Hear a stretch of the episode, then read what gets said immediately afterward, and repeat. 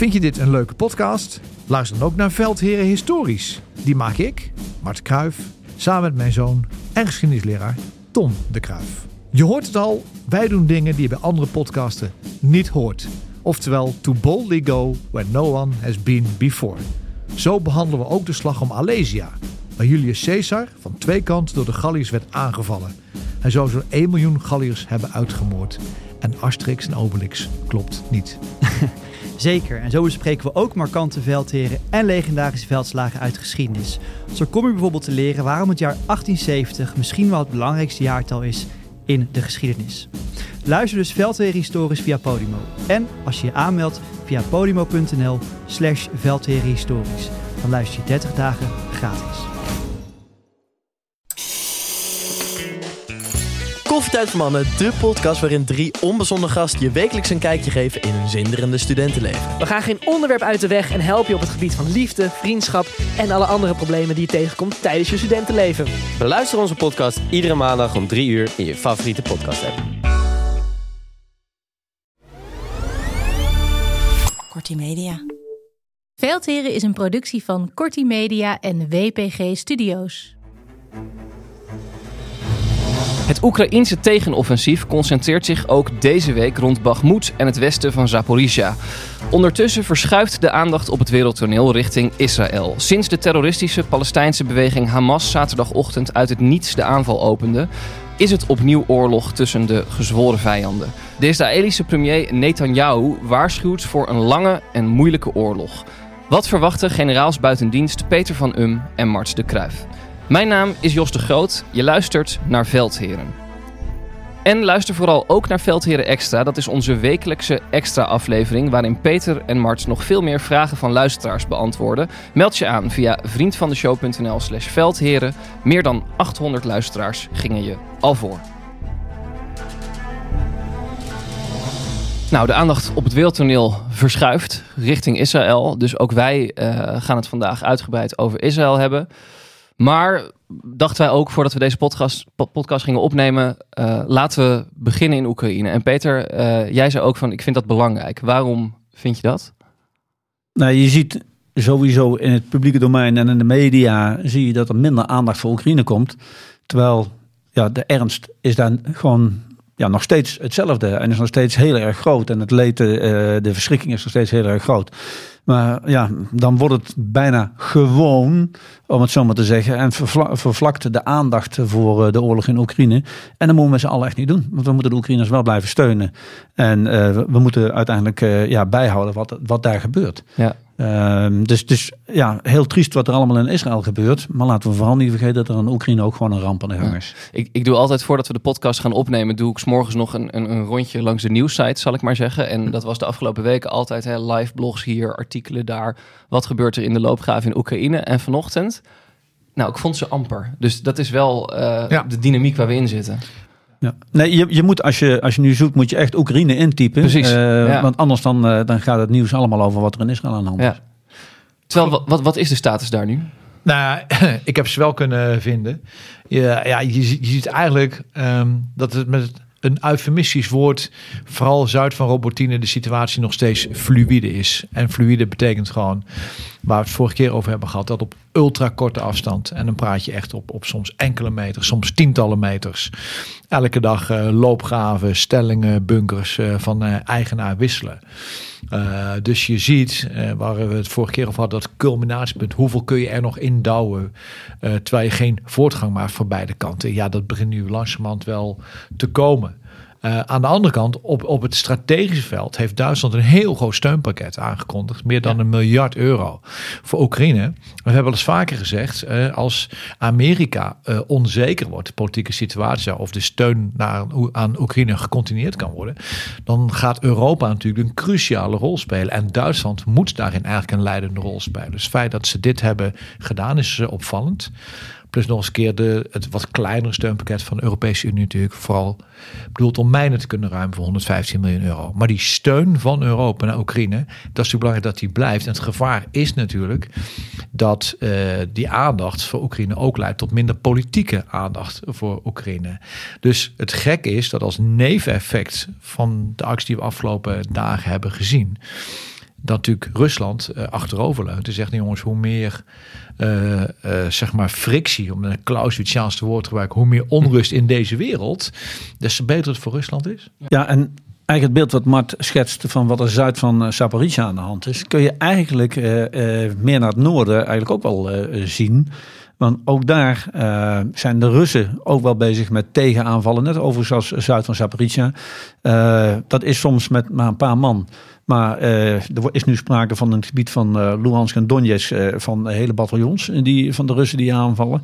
Eh, er is ook sprake van, nog niet helemaal bevestigd, dat eh, de, de, de nieuwe of een nieuwe lichting van Wagner en ook lijn met ervaring van Wagner, maar ook mensen van Kadyrov, dat die daar samen eh, Ja, in de buurt van Tsjetsjens, eh, ja, de Tsjetsjenen, dat die de buurt van Bakhmut en Avdivka aan, aan het vechten zijn. En, en wat je leest is dat men toch vooral ziet dat ja, vanuit de Russische Federatie probeert men zo de Oekraïnse strijdkrachten daar te binden, zodat ze niet massaal eh, druk kunnen zetten op de, het, ja, het slagveld zuid van Zaporizhia. Eh, maar, maar ja, ik geloof dat Mart het elders eerder heeft gezegd. eh, eh, soms wi- wisselt een loopgraaf twee, drie keer van partij. Ja. En, en dat is een beetje de vertaling van, van, van fluïde, om Ja. het zo maar te zeggen. Dus het is moeilijk om, om er zicht op te krijgen voor iedereen overigens. Eh, Wat wel blijft opvallen is dat Zelensky blijft zich bezighouden met de wereld. Hè, dus zijn militairen doen de operatievoering. En Zelensky is degene die voortdurend naar buiten gaat om de steun te blijven garanderen. Die werkverdeling is duidelijk, maar is ook wel opvallend in die zin dat hij het lijkt alsof hij zijn militaire commandanten vrij veel vrijheid van handelen geeft om te doen wat ze moeten doen. Ja. Ja. Nu, nu zijn er de eerste meldingen van slecht weer zou op komst zijn eh, in Oekraïne. Nu ga ik niet weer aan jullie vragen of de tanks vastlopen in de modder, want daar hebben, dat hebben jullie inmiddels eh, meer, meermaals ontkracht. Maar, maar wat gaat dit betekenen voor nou ja, de situatie daar? Jullie zeggen, hè, die loopgrapen wisselen bij wijze van spreken elke dag van eigenaar. Het is natuurlijk een heel intens gevecht. Ja. en Nou dan ja, wordt het ook nog rond weer. Sowieso als je in de loopgraaf staat en het begint te regenen, dan uh, je wordt dan niet vrolijk in de loopgraaf, maar dan wordt er nog minder vrolijk op, want het wordt gewoon één grote baggerzooi op een Mhm. gegeven moment. En uh, ja, dat is, dat is alleen maar triester dan triest. Maar de regen heeft uh, nu al zien we invloed op het gebruik van de luchtstrijdkrachten en van, van met name kleinere drones. Um, dus dat, dat, dat wordt minder. Uh, en ja, dat effect zal alleen maar groter worden. Uh, maar ja, er zijn wel meer opmerkelijke dingen. Uh, er zijn nogal wat, wat meldingen die je nu ziet over onvrede bij de Russische strijdkrachten. er is zelfs sprake van dat er af en toe gestaakt wordt aan het front. van desertie van gemobiliseerd personeel. onderlinge spanningen tussen eenheden die uit andere regio komen. Um, dus ja, uh, het gaat in ieder geval uh, aan de Russische kant ook niet goed. Nee. Kijk, dat is een mooi uh, brugje naar twee dingen die ik nog even wil aanhalen. Het eerste is het begrip non-battle casualties. Wij denken altijd dat oorlogen leiden tot sneuvelen en gewond raken. Maar een heleboel mensen die niet meer functioneren, zijn mensen die of ziek raken, fysiek of mentaal niet meer in staat zijn om te kunnen vechten. En soms zijn het vrij grote percentages. En zeker als het weer slecht wordt, hè, dus je fysieke omstandigheden worden zwaarder, zul je ook zien dat het aantal non-battle casualties als aantal in de verliezen gaat toenemen. Ja. Er ligt ook een relatie met het moreel. Dat is één. En het tweede is als de nachten langer worden, dan krijg je ook meer het gevecht bij duisternis, zoals ze het noemen. Het gevecht in de nacht. En dat is toch anders qua dimensies. Niet alleen heel intensief, maar je hebt ook nachtzichtapparatuur nodig, waar je goed kunt kijken waar zit een tegenstander of niet. Als je goede nachtzicht hebt, is dat een groot voordeel. Een groot voordeel. Dus dan krijg je toch een wat andere dimensie, gewoon puur door de geografie en het feit dat je in, in een ander jaartijden zit. En, en dat gaat ook weer zijn invloed hebben op ja, deze oorlog. Kijk, Maat aan, uh, mijn indruk is uh, dat de Oekraïnse strijdkrachten een, een, grotere dichtheid van nachtzichtapparatuur hebben dan de Russische. Dus daar, daar zou je een voordeel voor de Oekraïners uit kunnen halen. Uh, overigens, uh, net met wat ik net zei, dat er toch wel een hoop onvrede en gedoe is in de Russische strijdkrachten. Dat koppel ik dan aan het feit dat het ministerie van Defensie van de Russische Federatie uh, de afgelopen weken een paar meldingen heeft gedaan over dat ze de training anders gaan aanpakken. Dat ze andere trainingseenheden gaan neerzetten, dat ze andere mobilisatiecentra gaan neerzetten. Uh, dat, dat, ja, ik koppel dat dan aan elkaar. Ik weet niet of ik dat wel moet doen, maar ik koppel het aan elkaar. Dat zou een reactie kunnen zijn op het feit dat toch een hoop troepen klagen over gebrek aan materieel, gebrek Ja. aan opleiding en dergelijke. Ja.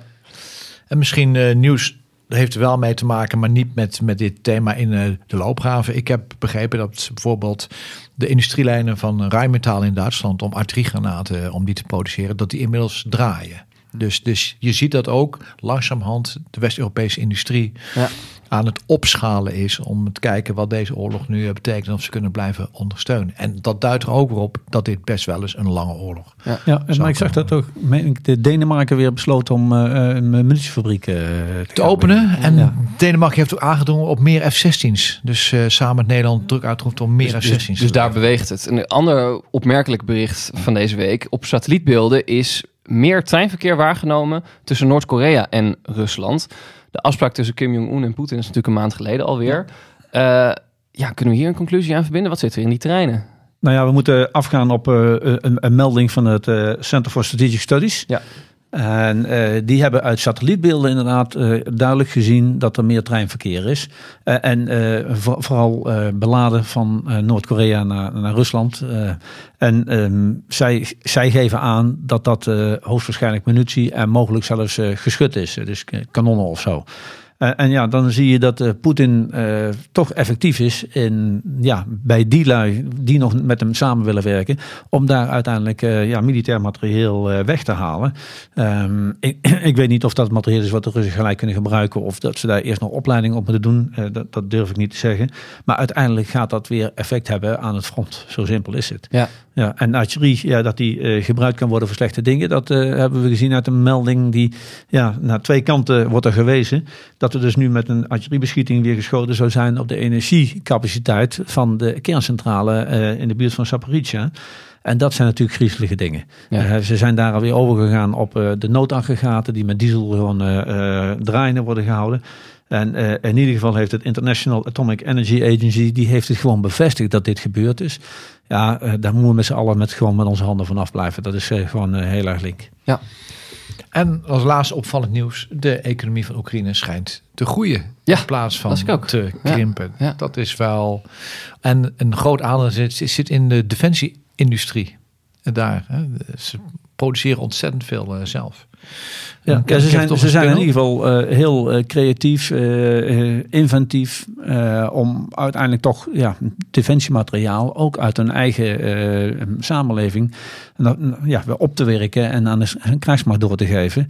En natuurlijk gebeurt dat met westerse steun, maar het is toch wel knap wat ze daar eh, presteren. Ja, dan moeten we nog even voor we naar Israël gaan eh, iets rechtzetten.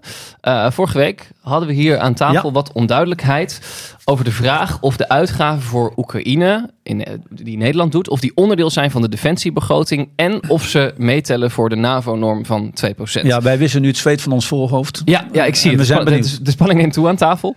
Wij kregen daar best wel wat reacties op. En ook zeker van, van mensen die binnen de defensieorganisatie actief zijn. Ehm, Waarvoor dank in ieder geval. Waarvoor dank. Eh, en ik ga even een, een reactie oplezen van eh, Frans de Vries. Hij schrijft ons het volgende. In de afgelopen podcast werd een vraag gesteld aan de luisteraars over de 2%-norm van de NAVO en de steun aan Oekraïne. Binnen het Directoraat-Generaal Beleid van het ministerie van Defensie houd ik mij bezig met de begroting en zie ik de oproep als een uitnodiging om te antwoorden. De generaals hebben allebei gelijk. Nou, dat is alvast goed nieuws. Nou, dan kun je verder stoppen, Ja, nou, tot, tot zover. Nee. De generaals hebben allebei gelijk. En dat toont de complexiteit van de situatie. Per steunverzoek voor Oekraïne wordt beoordeeld of de steun zogezegd generaal wordt gecompenseerd. Generaal gecompenseerd houdt in dat er extra geld vrijgemaakt wordt uit de algemene middelen bovenop de defensiebegroting. En voor de steun aan Oekraïne is defensie deels generaal gecompenseerd. Daarin heeft generaal Van Um gelijk. Dan de 2% voor de begroting van de... kunt nu stoppen. Dat is nou de tweede stop. Nee. Dan de 2%. Voor de begroting van Defensie geldt dat de steun aan Oekraïne voor 2023 wel wordt meegerekend voor de 2%, maar niet voor 2024. Daarin heeft generaal De Kruif gelijk. Om dit verschil duidelijk te maken staat in de begroting die afgelopen Prinsjesdag is verstuurd een grafiek die het verschil duidelijk maakt op pagina 10 voor de fijnproevers.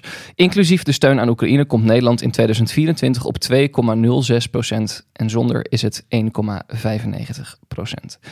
PS, naast generaal Van Um en generaal De Kruif is er dus ook een generaal gecompenseerd. Het zal tijd worden. Eh, maar kijk, het, het- het is iets, iets heel raars aan de hand. En overigens dank, dank voor eh, het Duidelijk, toch? antwoord. Ja. Ja, echt Ja. eh, super dank. Kijk, eh, die 2% van NAVO, die heeft een intentie. En de intentie daarvan is, is dat je daarvan de krijgsmacht van jouw land zodanig sterk maakt dat je een significante bijdrage levert aan de collectieve verdediging van NAVO.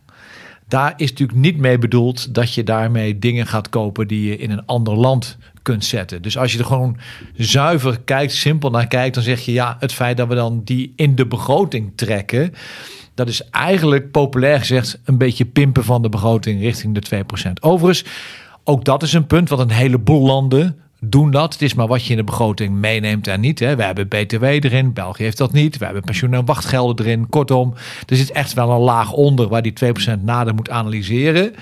Maar het feit dat we het ene jaar wel erin stoppen en het andere jaar niet. Dan zeg ik, ja jongens, dat, dat, dat heeft iets kunstmatigs, heeft dit. En ja, ik, ik ben geen eh, econoom. Alhoewel ik wel economie 1 en 2 op de middelbare school heb gehad. Maar Dat is even geleden. die lessen ben ik schandalig vergeten. Maar laten we niet doen alsof we die 2% halen. En Mm. even daarbovenop, de afspraak in Vilnius was tenminste 2%. Dus als een van de rijkere landen ter wereld, een van de grotere economieën ter wereld, doen we nog steeds niet wat we zouden moeten doen. Wij zijn deze podcast begonnen om eh, ons luisteraars uit te leggen hoe oorlog werkt. En dat hebben we tot nu toe steeds gedaan aan de hand van de oorlog in Oekraïne. Uh, maar we kunnen en willen ook niet voorbij gaan aan wat er nu aan in Israël gebeurt.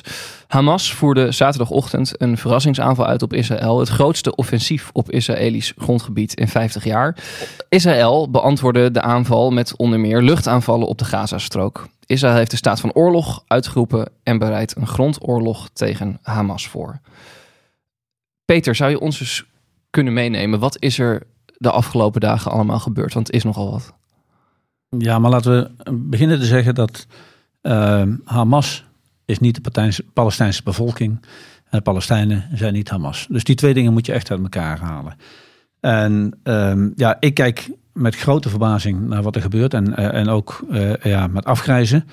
Uh, want als je als Hamas zo duidelijk stelt dat je eigenlijk geen onderscheid maakt tussen burgers en militairen. En dan een slagpartij aanricht op een ja, een muziekfeest waar niet eens militairen aanwezig zijn. Um, ja, dan plaats je jezelf wel buiten de orde, om het zo maar te zeggen. Um, dus ik vind het echt verschrikkelijk uh, wat hier gebeurt. Um, maar ze hebben het aan hun kant, militair gezien, heel goed voorbereid. En wat voor mij de grootste verwondering is, uh, is dat aan de Israëlische kant men of de signalen niet goed heeft opgepakt, of de signalen helemaal niet heeft willen zien, of niet goed geanalyseerd. Uh, maar dat ze uh, verrast zijn. En ja, uh, ik denk dat wij, uh, Mart en ik, vanuit ons vak weten dat de, militair, of de inlichtingendiensten van Israël, die zijn goed. die kunnen ook behoorlijk agressief zijn in het binnenhalen van, van informatie. en dat je dan signalen mist van mensen die oefenen met gliders, om maar eens iets te noemen. Of met, met, met, met van die kleine vliegtuigjes. Um, en, dat je je dan niet afvraagt, ja, wat zouden ze daarmee willen? Dat, dat, is zo'n evident iets. Uh, en misschien hebben die lui wel in het buitenland geoefend, zou kunnen. Maar de Israëli's houden de hele wereld in de gaten. De, dus ik, ik verwonder mij echt over het feit dat de Israëli's hier, uh, hier zo verrast zijn. Uh, en dan zie je dat het ze dagen kost, ten koste van heel veel slachtoffers, om uiteindelijk het initiatief weer aan hun kant te krijgen. En uh, de Israëli's hebben nu, denk ik, weer redelijk controle op het gebied uh, tegen de Gazazone aan. Maar ja, ze roepen nu heel veel reservisten op, want ze moeten, ze moeten veel meer dan dat. Ja. Want ze moeten ook uh, bij de Westoever moeten ze de zaak in de gaten houden. Ze moeten richting Syrië, richting Libanon moeten ze de zaak nu in de gaten houden. Want het kan zomaar aan alle kanten ontploffen. Ja.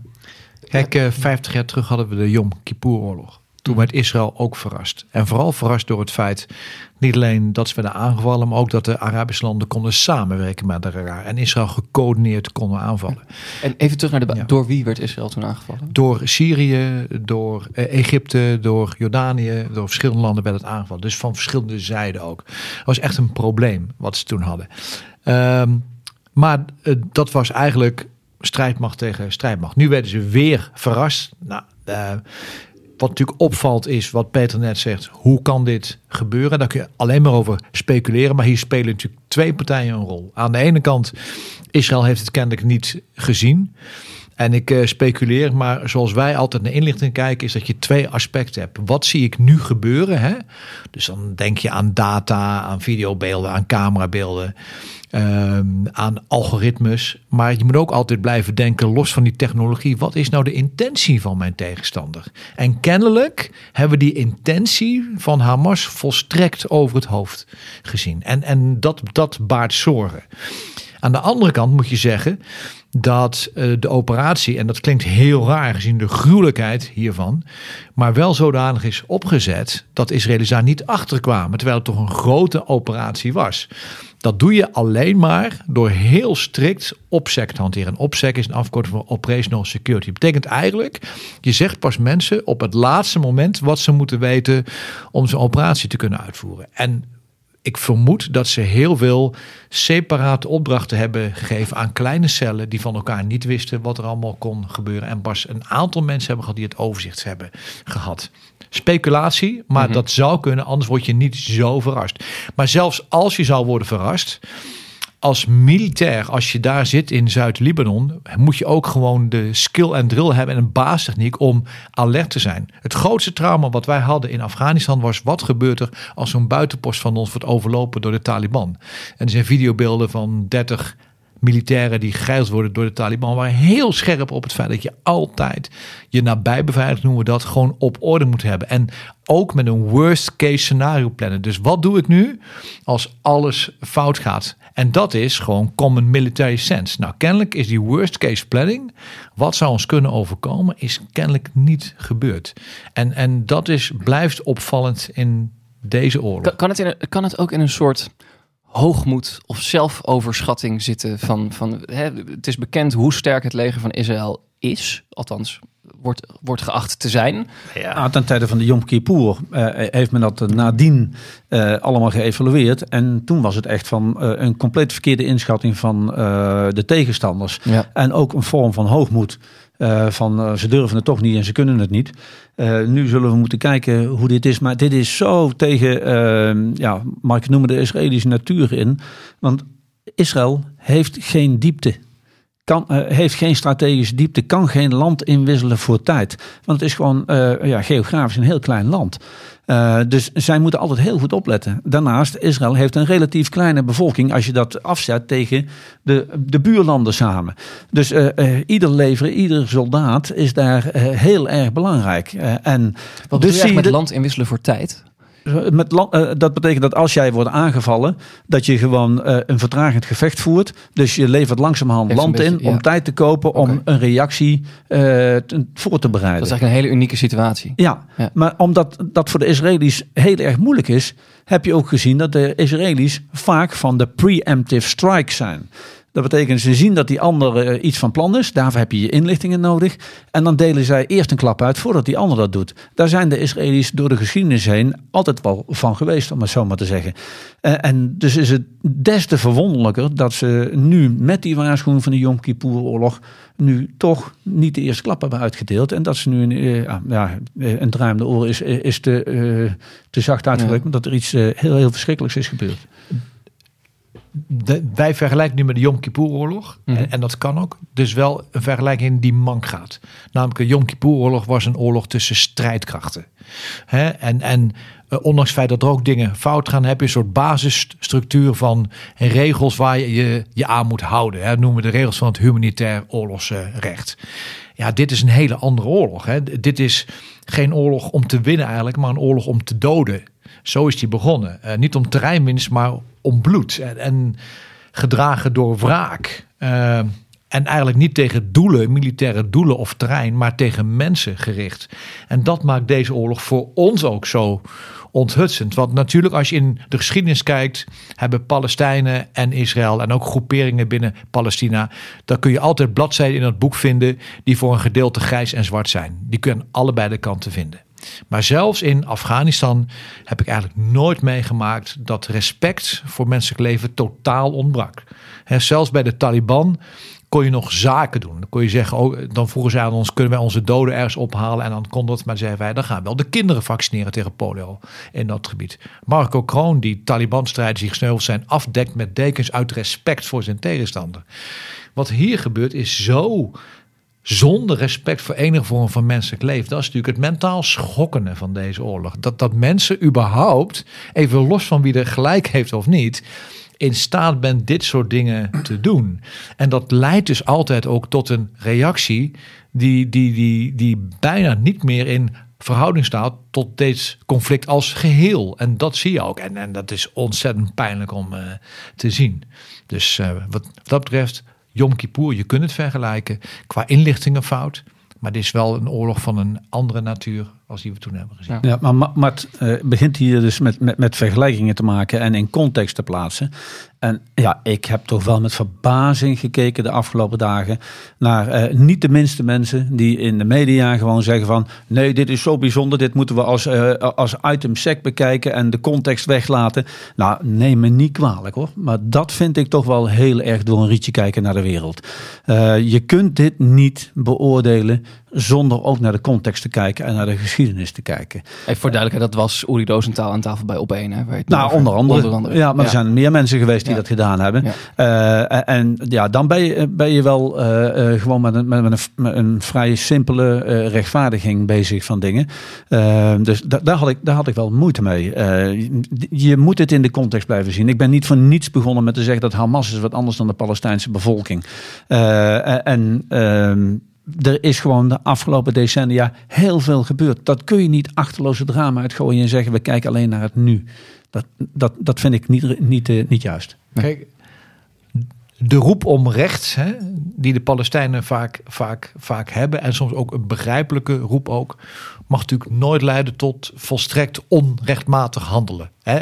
Maar je kunt de twee niet los van elkaar zien. Dat, eh, zo werkt het niet. Nee, en, en, voor, de, voor de luisteraars mag duidelijk zijn, wij praten helemaal niet goed wat Hamas gedaan heeft. Hè. Ik vind het verschrikkelijk. En eh, ik zei het al, ze hebben zich helemaal buiten de orde geplaatst. Ehm, ma- maar ehm, ja, je zult maar gewoon in de Gazastrook wonen. Eh, wa- waar, ja, het is al vaak gezegd, het is een openluchtgevangenis. Er is geen hoop, er is geen toekomst. Ehm, als je nu dan weer ziet dat de Israëli's gewoon eh, alle toevoer eh, afsnijden. Ja, dan hoop ik dat mensen zich ook een beetje inleveren. In gewoon niet in die Hamas, maar in die Palestijnse bevolking die daar is. Waarvan de Verenigde Naties ook zeggen hè, dat dat dat, Dat mag helemaal niet. Maar die overigens ook leiden onder Hamas. Hè. Ik bedoel, hè, Hamas is... De bevolking bedoel je? Ja, Palestijnse Die leidt er ook bevolking. onder. Dat is ook een soort schrikbewind. Ja. En we hebben het eh, in de oorlog in Oekraïne al gezegd. En hier geldt precies hetzelfde. Uiteindelijk zijn de gewone mensen de dupe. Ik, ik vraag me soms af, wat ik veel heb gehoord deze dagen, dat is onvoorwaardelijke steun voor Israël, onder andere natuurlijk vanuit de VS.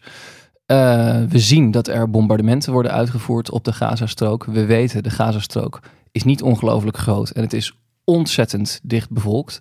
Wat betekent dat er bur- burgers omkomen? Wat betekent dat er kinderen omkomen? Ehm, hoe onvoorwaardelijk is onvoorwaardelijke steun? Goeie vraag.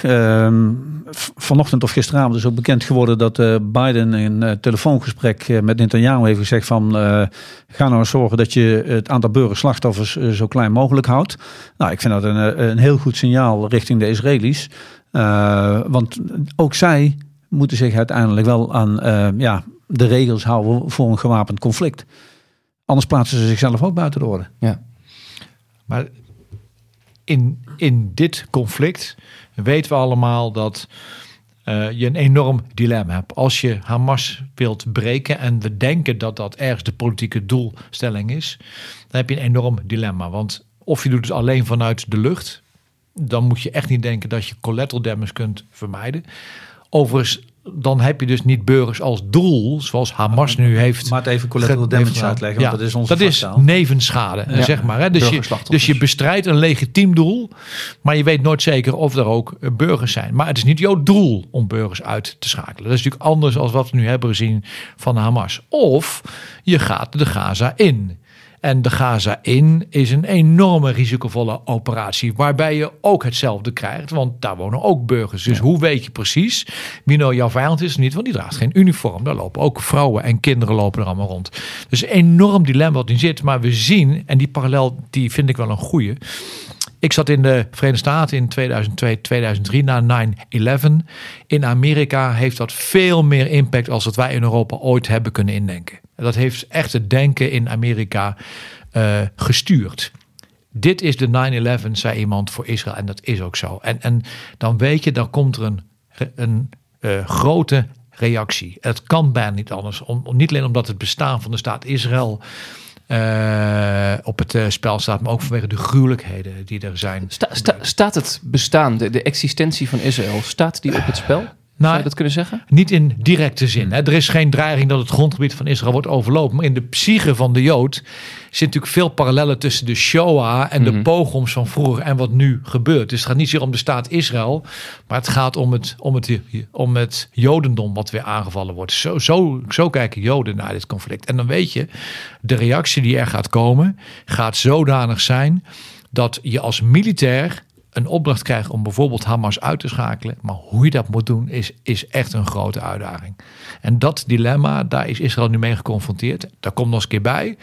Als je de Gaza binnengaat over de grond, dan moet je heel goed kijken wat gebeurt er achter je. Wat gebeurt er in Zuid-Libanon? Ja, laten we daar even op inzoomen. En wat gebeurt er met de Gaza? Ja, want kijk, het speelveld is eh, ongelooflijk complex. Eh, heeft heel veel eh, historie met elkaar, zal ik ook maar even zeggen. Ehm, waarom is het zo belangrijk om, laten we zeggen, om Israël heen te kijken? Want we hebben Hamas besproken. Je hebt Hezbollah in Libanon. In het zuiden heb je Egypte. Saoedi-Arabië speelt een rol. Iran speelt een rol. Ja. Kunnen we daar een beetje duidelijkheid in scheppen? Succes. ja, ja eh, eh, voor- voor zover dat eh, mogelijk is. We moeten eigenlijk weer de hulp inroepen van Rob de Wijk bij deze. Ja. Nee, maar ook of het ja, existentieel voor Israël is. Als dit conflict groter wordt. En Hezbollah zich ermee gaat bemoeien. En Syrië zich ermee gaat bemoeien. ehm, dan kom je wel in de buurt van eh, een existentiële dreiging eh, voor Israël. Eh, dus het hangt er heel erg vanaf hoe het conflict zich gaat ontwikkelen. Daar spelen de Israëli's zelf ook een rol in. Hoe ga je om met de Gazastrook? Als jij daar nu vol ingaat met grondstrijdkrachten, dan loop je de kans dat er een reactie aan de andere kant eh, oproept. En dat zijn hele moeilijke afwegingen die de Israëli's ook zelf eh, moeten maken. En eh, ja, er zijn toch duidelijk signalen in Israël dat de regering Netanyahu wel wat ja, adviezen en, en tips van zijn militaire leiding heeft laten liggen. Ik hoop dat ze nu wel naar hun militairen luisteren. Eh, want uiteindelijk eh, kunnen de militairen zeggen wat de consequenties zijn van eh, de besluiten die de politici nemen. En dan kun je het beter aan de voorkant zeggen dan dat je er achteraf nog over moet praten. Ehm, dus kijkend naar de regio zal het er nu heel erg van afhangen wa- wat er gaat gebeuren. In Zuid-Libanon heeft Hezbollah het voor het zeggen. Achter Hezbollah staat Iran. Zo simpel is het gewoon. Ehm, Hezbollah is ook een terroristische organisatie. Hè? Ja, Ja, zo- ja, en maar, Shi- Shiïtisch, hè? ja, maar je, je zag meteen al bij het begin van dit conflict dat er werd gezegd: Iran heeft eh, eh, Hamas geholpen met de planning. Je ziet twee dagen later dat Amerika zegt dat daar geen enkele aanwijzing voor is. Hamas zei dat over zichzelf, hè? Die zei Ja. het over zichzelf. Ja, Dat ze werden geholpen Maar door bedoel, dat heb Maar- ik in analyses ook gelezen, omdat het vrij ongeloofwaardig lijkt dat Hamas dit allemaal zelf zou hebben gepland, al deze middelen. Of ga ik dan te snel? Ehm, ik heb daar geen, geen, Nee. geen inzicht in, dus ik durf, durf daar niks over te zeggen. Ehm, maar dat in ieder geval Hamas echt bezig is geweest van nou voorlopig eh, even rust uitstralen, net doen of niks aan de hand is en langzamerhand toch dit plan eh, tot realiteit krijgen. Ehm, ja, dat hebben ze, eh, als je van militaire kant gewoon kijkt, hebben ze dat heel goed gedaan. Maar dus het feit dat Amerika zegt van nou wij hebben geen enkele indicatie dat Iran hierbij betrokken was. Nou, laten we dat voor waarheid aannemen. Ik weet niet of het zo is. Eh, maar dat is een signaal wat de Amerikaanse regering afgeeft van laten we het nou niet groter maken dan het is. Eh, want als Iran nu ook bij betrokken wordt, ja, dan moet Amerika eh, waarschijnlijk gaan reageren. Eh, en dan is de regering Biden ook niet blij. Want dan moeten ze weer nog meer sancties over Iran afroepen. Eh, en dat zou er wel eens toe kunnen leiden dat de olieprijzen omhoog gaan. Eh, en dan krijgt Biden hem eh, als een boemerang in zijn nek terug. Eh, zo, zo verweven is de, eh, is de wereld Ja. momenteel. Ook eh, de politiek in de Verenigde Staten. Ik bedoel, de Joodse lobby heeft een enorm grote politieke invloed. Dus Biden kan zich ook niet veroorloven om niets doen. Alleen hij moet het met maat doen. Maar als je van, van buiten naar binnen kijkt, het conflict tussen Soenieten en Shiiten speelt natuurlijk hier een cruciale rol. Hè? Iran, wat Shiïtisch is, Saudi-Arabië, wat Soenitisch is. Dat zijn twee landen die eigenlijk aardsvijanden van elkaar zijn. Dat mogen we ook zeggen. Eh, Amerika wat heel hard zijn best heeft gedaan om een soort vredesverdrag tussen Saudi-Arabië en Israël te maken. Wat, wat nu even in de koelkast ligt. Ik weet niet wat Betrekkingen normaliseren. de heette betrekking dat, hè? normen zelfs erkennen, het erkennen van de staat Israël door Saudi-Arabië. Dat, dat zou een enorme belangrijke ontwikkeling zijn in eh, het Midden-Oosten. Ja. Misschien heeft dat er ook allemaal mee te maken met wat we nu zien eh, gebeuren. Dus het is echt een probleem met meerdere dimensies. Alleen wat ons zo heeft geschokt als militair, en dan gaan we terug naar het begin. Ja, dat kan allemaal zijn politiek, maar hoe is het mogelijk dat je zo wordt verrast? Hè? Dat je uren nodig hebt als Israëlisch leger om te kunnen reageren wat daar gebeurt. En nu is Israël verenigd. Dat kan niet anders, zou ik zo blijven. Maar er komt een moment dat de regering zich moet verantwoorden wat hier is gebeurd. Dat wil zeggen dat intern Israël je ook nog een hele discussie gaat krijgen over deze oorlog. En de politieke effecten gaan nog heel lang duren. Daar komt bij dat de Arabische wereld is natuurlijk nooit verenigd. Dat denken we, maar dat is niet zo. Die drie fronten oorlog met Hezbollah en de Westbank en Gaza is onwaarschijnlijk. Want in de Gaza, daar is eh, Abbas is daar de president. En die zijn veel gematigder dan Hezbollah of Hamas. Hezbollah is Shiïtisch, dat is Iran. Dat is weer anders dan Hamas. Dus dat is geen eenheid. Maar Israël is ook geen eenheid. We vergeten wel eens dat de demografie in Israël ook leidt tot veel meer eh, spanningen. Want orthodoxen moeten in dienst, maar ultra-orthodoxen hoeven niet in dienst. Ja. Betalen geen belasting, hoeven niet te vechten. Nu gaan er 300.000 jongens en meiden worden opgeroepen. Daar zitten niet die ultra-orthodoxen bij, die wel steeds meer politieke invloed krijgen. Wat denken we dat op de duur betekent voor de bestuurbaarheid van Israël? Kortom, er zitten een heleboel krachten nu bij elkaar, die, die, die, die, die echt dat conflict ook weer helemaal op de kaart zetten en ook urgent maken. Dus wat dat betreft eh, zijn veldheren nog wel even bezig, denk ik. Nou, Ja, de, diep, de diplomatieke kanalen Mhm. eh, over de wereld, die eh, werken nu op volle toeren. ja. Want wat Mart heeft het over Saoedi-Arabië. Maar al eerder hebben de Verenigde Arabische Emiraten en wat was het, Bahrein dacht ik hè, eh, hebben al eh, zo'n overeenkomst gesloten met Israël. Dus dat was die eerste stap in dat plan van Biden. En, en nu was eh, de grote boer of Saudi-Arabië aan, de beurt. En, eh, Het grootste zo- land in de regio. ja, en, en, Ja. en zo geweldig gaan die eh lui allemaal niet met elkaar om. En die landen houden elkaar allemaal in de gaten. Eh, en, en aan de achterkant zit er natuurlijk ook gewoon een opzet om te voorkomen dat nog meer Arabische landen eh, eh, gaan normaliseren met Israël. Want dat proces wordt nu volledig verstoord. Ja. Eh, dus er zitten allerlei verwevingen, afhankelijkheden zitten er. Ehm, eh, en ja, laten we kijken maar bijvoorbeeld hoe meneer Poetin reageert. Ja. Ja, die voortdurend keurig midden op de wip zat tussen de Arabieren en de Israëli's. Eh, en, die, die geniet hier alleen maar van, eh, van wat er nu aan de hand is. Eh, want ja, hoe meer rotzooi in de wereld, hoe beter het hem momenteel uitkomt. En voor de luisteraars even terug naar het militaire vak. Dit is wel een klassieke situatie. Je hebt namelijk een asymmetrische situatie, noemen we dat. Hè? Je hebt een sterk leger, Israël. En je hebt een leger wat veel zwakker is, of eigenlijk nou zijn leger is. Hamas. Dus dat verschil nu een asymmetrie. Het is niet gelijk. Dan dwing je bijna altijd de kleinere partij tot irregulier optreden. Tot verrassend optreden noemen we dat. Ja, dat zie je nu gebeuren. Dan ga je de sterkte van je tegenstander ga je ontwijken. Dat hebben ze gedaan. En, en ze zwak dus uitbuiten. En waarschijnlijk was dit hier een, een onderschatting van de capaciteiten Ik van krijg Hamas. hierover een eh, luisteraarsvraag. Sowieso veel luisteraarsvragen eh, ontvangen. Dank daarvoor. Ehm, deze is van, van Maarten Vreeburg. Hij schrijft ons met de recente westerse ervaringen in Irak en Afghanistan in het achterhoofd. Hoe waarschijnlijk is het dat de Israëlische strijdkrachten Hamas definitief kunnen verslaan? Nou, het gedachtegoed van Hamas eh, gaan ze met militaire operaties echt niet uit de wereld helpen. En uiteindelijk zullen ze eh, Hamas ongetwijfeld een, een flinke klap toebrengen. Maar ehm, ze gaan Hamas niet totaal uitschakelen. Dat is bijna niet doenlijk. Want uiteindelijk eh, verdwijnen er mensen in de bevolking. Eh, er zitten ook Hamas-cellen op andere plekken. Eh, en die zullen het dan gewoon overnemen. You can kill bodies, but not an idea. Pijnlijke constatering. Ja, maar de conclusie zou dus moeten zijn dat we uiteindelijk eh, aan een tafel moeten komen. En dat we toch. eh, Maar die eh, tafel is nu toch verder dan ooit? Ja, die tafel is Ja. nu heel ver weg, zeker. Ja.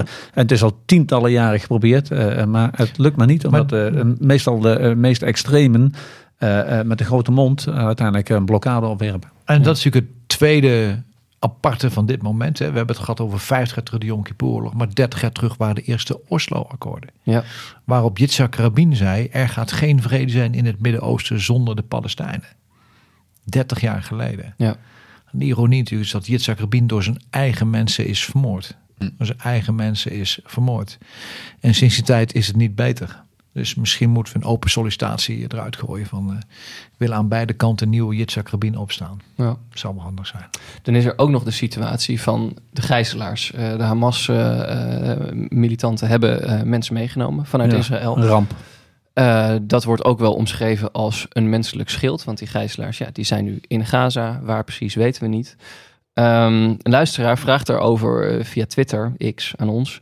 Hoe ga je als militair om met een vijand die zijn bevolking, daar gaat het ook nog om, als levend schild gebruikt? Zien jullie dat ook zo trouwens, dat Hamas dat doet? Ja, volgens mij doen ze dat. eh, ze gebruiken ze als levend schild, als eh, onderhandelingsmiddel. ja, eh. Ehm, en dat is natuurlijk rampzalig. Ehm, ik heb zelf maar een paar gijzelingen in mijn leven meegemaakt. En eh, Maar een paar gijzelaars. ja, ja eh, in mijn Libanon-periode. Maar ook uiteindelijk eh, als CDS, toen we een helikopterbemanning in de handen van de meneer Gaddafi hebben gehad. Ja, dat, eh, dat is voor die mensen verschrikkelijk, voor die gijzelaars. Het is verschrikkelijk voor de voor families, de achterban, het thuisfront, hoe je het ook noemen wilt. Ja. Die in, in grote angst zitten. En het is ook verschrikkelijk voor uiteindelijk bestuurders die daar beslissingen in moeten nemen. Mhm. Het lijkt me het engste wat je kan overkomen. Ja, ja, ja, dat is goed. Eh, Ja, in Libanon eh, heb ik, heb ik gezien wat het met mijn, eh, met mijn jongens deed.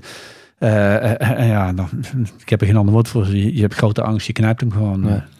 En, Maar ik, ja. ik, ik denk, ik, ik heb een heel slecht gevoel over de veiligheid van de gegijzelden. Ja. Ik denk dat de operatievoering van Israël zich niet of nauwelijks laat beïnvloeden door het feit dat er gijzelden zijn in de Gazastrook. En dat is een hele harde constatering, maar dat is wel de consequentie van deze oorlog. Die qua dimensies, qua verliezen zodanig en zo groot is dat het politieke doel van Israël eh, veel groter zal zijn, vrees ik, dan eh, het ultieme lot om alle gijzelden terug te krijgen. Ja, en als je dat dan koppelt aan de wijze hoe Hamas eh, momenteel omgaat eh, in, in, in, dit, eh, in deze gevechten en dit conflict. Ja, die hebben geen enkel respect voor het, eh, het menselijke individu, het menselijke leven. Mhm. Ehm, dus ja, ik, ik, ik vrees ook wel voor deze gijzelaars. Ehm, ik wil nog even naar een andere luisteraarsvraag eh, die we binnenkregen van eh, Marco Hidding. Eh, dat gaat weer ook over de steun vanuit Nederland voor Israël. Eh, hij schrijft: Waarom biedt Nederland onvoorwaardelijke steun aan de Israëlische staat, ondanks de sterke solidariteit die een aanzienlijk deel van onze is- islamitische gemeenschap voelt met de Palestijnen? Wat vinden jullie eigenlijk zelf van die onvoorwaardelijke steun? Dus dat gaat om de houding van Nederland. Nou, volgens mij is Rutte heel duidelijk geweest dat de humanitaire hulp aan eh, Palestina gaat gewoon door. Aan de Palestijnen gaat gewoon door. Eh, want eh, ja, dat staat min of meer natuurlijk niet helemaal, maar min of meer los van wat Hamas heeft gedaan. Daar hoeft het Palestijnse volk niet onder te lijden. Dus ik vond het wel een gewogen antwoord. Hè. Je ziet dat er iets gebeurt wat wij als mensen eigenlijk niet kennen. van een ongekende vreedheid. Dat kunnen we al vaststellen. Even los wat we gisteren hebben gezien. Hè, want dat is, dat is maar uit, uit, uit één bron. Maar dat ongekende vreedheid is, dat weten we.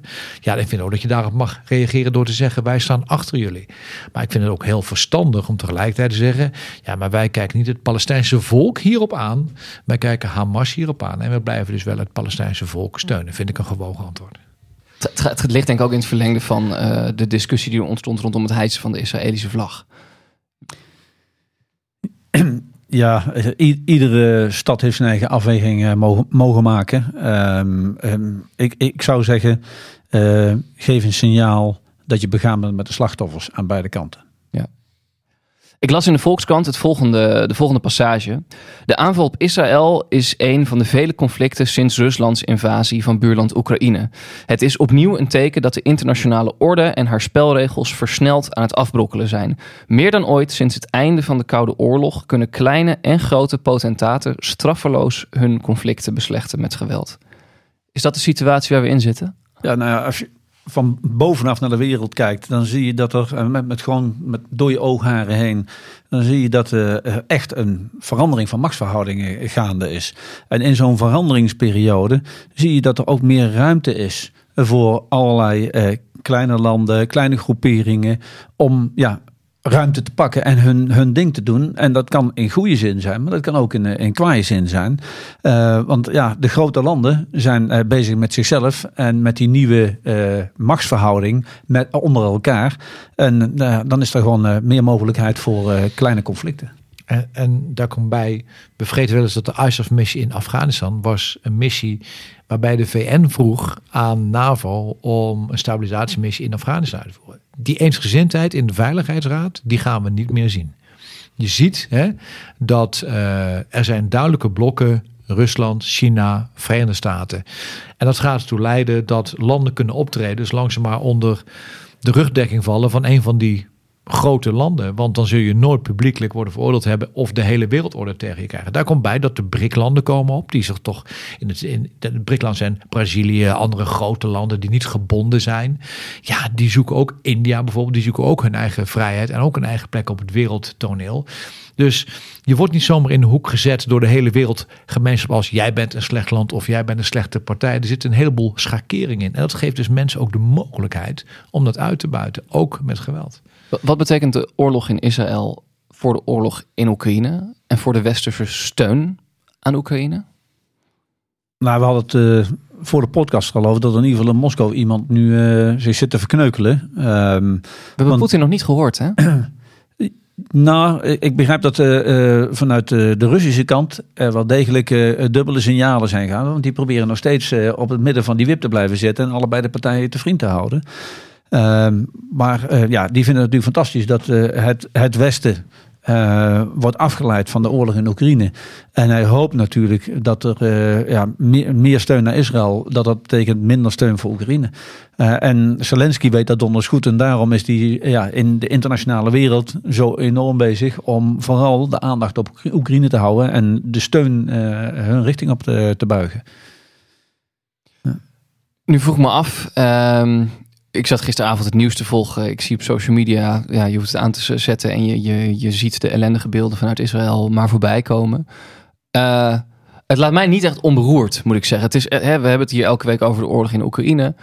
Nu gebeurt van alles in Israël. Ik ben wel benieuwd. Jullie hebben je portie uh, behoorlijk gehad in, de, in, in, in, jullie leven, zal ik maar zeggen. Hoe gaan jullie daarmee om? Ja, ik probeer daar gewoon professioneel naar te kijken. dat is de rationele kant. Maar ja, als ik dan die beelden zie, dan, dan besef ik dat ik af en toe zit ik gewoon weer terug in Libanon. Uh, en dat komt uh, gewoon spontaan op. Want daar hebben we ook wel dingen gezien en meegemaakt. dus dan, ja, dan komt toch de herinnering en de emotie komt dan wel weer boven. Ja, dat is duidelijk. Kijk, je hebt een professioneel vakmanschap en je weet, ik moet nu ergens mijn koppen bijhouden, want als ik nu fouten maak, gaat dat consequenties hebben voor mensen. Nou, is dat hier niet zo, maar ze zijn wel opgeleid in operatie. Je moet gewoon de koppen bijhouden. Maar ik was uh, uitgenodigd door mijn nichtje om zondagavond in Amstelveen zijn bij een bijeenkomst voor uh, Joodse en Israëlische organisaties om uh, te herdenken wat daar gebeurde. En wat mij opviel daar was ehm, de ontzetting en het verdriet ehm, maar eigenlijk uh, natuurlijk haat naar Hamas, maar niet naar het Palestijnse volk. Iedereen heeft er wel het idee dat Hamas is iets anders dan het Palestijnse volk. En op, op den duur met deze mate van geweld kunnen met z'n allen niet doorgaan. En ik denk dat dat de les is. En, en om terug te keren naar het begin van deze uitzending. Dat betekent dus ook, uh, de Amerikanen zeggen het zo mooi. Hè, als je oorlog wilt voorkomen, dan moet je je voorbereiden op oorlog. En uh, daar past echt wel een uh, fundamenteel sterke defensiebegroting bij in dit land. Want de wereld is heel onrustig. We leven 80 jaar in vrede. Dankzij een aantal grote mensen na de oorlog. Een Adenauer, een Schuman, een, een Monet die over een schaduw sprongen en zeggen wij, wij moeten elkaar de hand reiken. Zolang het niet zo is, dan moeten we heel goed zorgen dat we ook een veilige wereld onze kinderen en kleinkinderen kunnen doorgeven. En dat heeft een prijs. Laten we nog even vooruitkijken. Volgende week praten we natuurlijk weer verder. Um, nou, laten we eerst even Oekraïne. Waar letten jullie op? Ja, ik blijf zeggen, robotine Mhm. en de fluïde situatie daar. Hè. We, we hebben gewoon allemaal het gevoel, hè, eh, intuïtie, maar eens een beetje gestolde ervaring dat daar echt een eh, beslissing aan, eh, aan staat te komen. Alleen we weten niet wat. Dat kan zijn dat het fluïde blijft, dat is optie 1. Het kan ook zijn dat het plotseling een van beide kanten opgaat, omdat een van de partijen gewoon klaar is. Het niet meer trekt, fysiek en mentaal. Ja, eens. Maar ik blijf wel de hele frontlinie eh, blijf ik volgen. Want eh, de Russen drukken ook eh, aan de noordelijke kant. Eh, en daar moeten de Oekraïners uiteindelijk wel in staat zijn om dat tegen te houden. Want anders dan, eh, dan krijg je aan twee kanten heel veel beweging opeens aan het front. Israël heeft 300.000 reservisten opgeroepen. Wat verwachten jullie dat er met hen eh, gebeurt in de komende dagen? Nou, ik denk dat Israël nu eh, inmiddels een besluit is genomen eh, wat ze met de Gazastrook gaat doen. Ehm, ik, vrees dat het een heel hard optreden van Israël eh, gaat worden. Ehm, dat zit eigenlijk wel in de lijn van hoe ze vroeger hebben opgetreden, maar ook de lijn van de regering Netanyahu, die toch met vrij eh, ja, eh, extreme mensen eh, in de regering zit. Die altijd een voorstander zijn geweest van het hard aanpakken en het beveiligen van de kolonisten en dergelijke. Dus ehm, ja, en ik verwacht echt wel dat er een, stevig optreden, optreden komt. En ik denk dat ze gewoon over de grond de Gazastrook ingaan. Ja, er staan natuurlijk alle ogen zijn erop gericht. Ik denk dat ze tijd nodig hebben om die troepen voor te bereiden, om daar, om daar eh, binnen te gaan, eh, logistiek optoppen, eenheden nog even fine-tunen, puntjes op inzetten qua training. Eh, ondertussen gaat het luchtwapen gewoon door. Daar zullen ook wel diplomatieke eh, inspanningen zijn achter schermen die wij niet zien om te kijken tot een oplossing. Als dat niet lukt, en die kans is zeer groot, denk ik dat Israël gericht in delen van de Gaza gaat optreden. En ik bedoel gericht, niet de hele Gaza. Heeft twee redenen. A, je, het is bijna onmogelijk om dat militair te doen. Dan heb je heel veel mensen nodig. En het tweede is, ze moeten ook altijd achterom kijken. Wat Ja. gebeurt er met Hezbollah? En, en wat gebeurt er met die ruim 2 miljoen Palestijnen die daar wonen? Precies. Eh, En wat, en wat denken jullie van Hamas? Ik bedoel, de, de verrassingsaanval is geweest. De gruweldaden, eh, nou, die zijn gepleegd. Ehm, zij hebben natuurlijk geen militair doel om Israël eh, in te nemen. Dat gaat even niet lukken. Nee, maar we zullen zien hoe eh, Hamas eh, in andere regio's, waar ze wel onder El Fatah zitten of onder Hezbollah zitten, hoe ze daar gaan reageren als de Israëli's Gaza gaan binnenvallen. Hmm. Ehm, en, en ja, uiteindelijk zullen ze weerstand bieden in de Gazastrook, maar tegen de, de overmacht van de Israëli's kunnen ze niet op. Kijk, wat Israël wil is een nieuwe intifada voorkomen. En de vraag is of dat lukt. Kortom, genoeg eh, om over door te praten volgende week. Dit was Veldheren voor nu. Mijn naam is Jos de Groot. Ik maak deze podcast met Peter van Um en Marts de Kruijf. Wil je een vraag stellen aan de veldheren over Oekraïne of over wat er in Israël gebeurt? Mail ons dan veldheren.kortimedia.nl Eh, Dat is C-O-R-T-I media. Of stuur je vraag in via X of Instagram. We praten nog even verder bij Veldheren Extra, waar we meer vragen van luisteraars beantwoorden.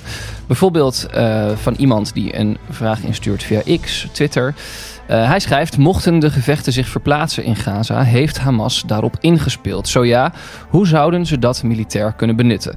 Ben je benieuwd wat Mart en Peter daarover te zeggen hebben? Luister dan verder via vriendvandeshow.nl/slash veldheren. Hopelijk zien we je daar. Heel graag tot volgende week.